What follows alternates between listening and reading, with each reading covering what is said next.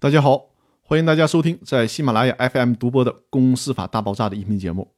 这次和大家分享的话题是：决定分红之后，公司能反悔吗？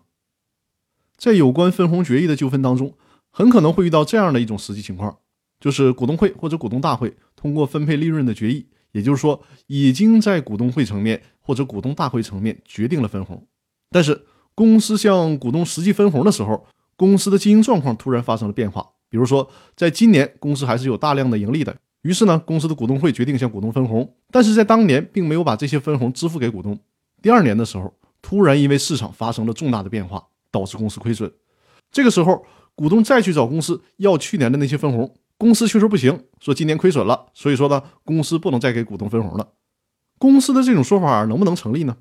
针对这个问题，最高法院在《公司法司法解释四的理解与适用》这本书当中做了一个说明。最高法院认为，利润分配的决议一旦作出，也就是说，一旦公司做出了分红的决议，如果这个决议在法律上是没有瑕疵的，那么原则上公司是不能撤销或者更改这个决议的。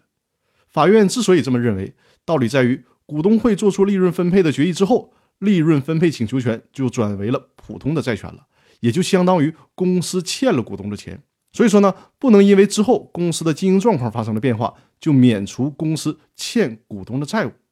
其实关于这个问题，在《公司法大爆炸》的第五百七十六期的音频当中，我跟大家分享过一个案例。这个案例与本次音频当中所说的观点是完全相同的，而且这个案例也是最高人民法院的《公司法司法解释四的理解与适用》这本书当中所引用的。我们由此可以看出，在公司决定分红之后，公司的经营状况出现了变化，能不能否定之前做出的分红决议呢？最高法院对这个事情的态度是非常坚决的，也就是认为公司不能因为之后的情况发生了变化，就否定之前做出的分红决定。既然决定了分红，公司就不能够反悔。那好，以上就是今天的内容，感谢大家的收听。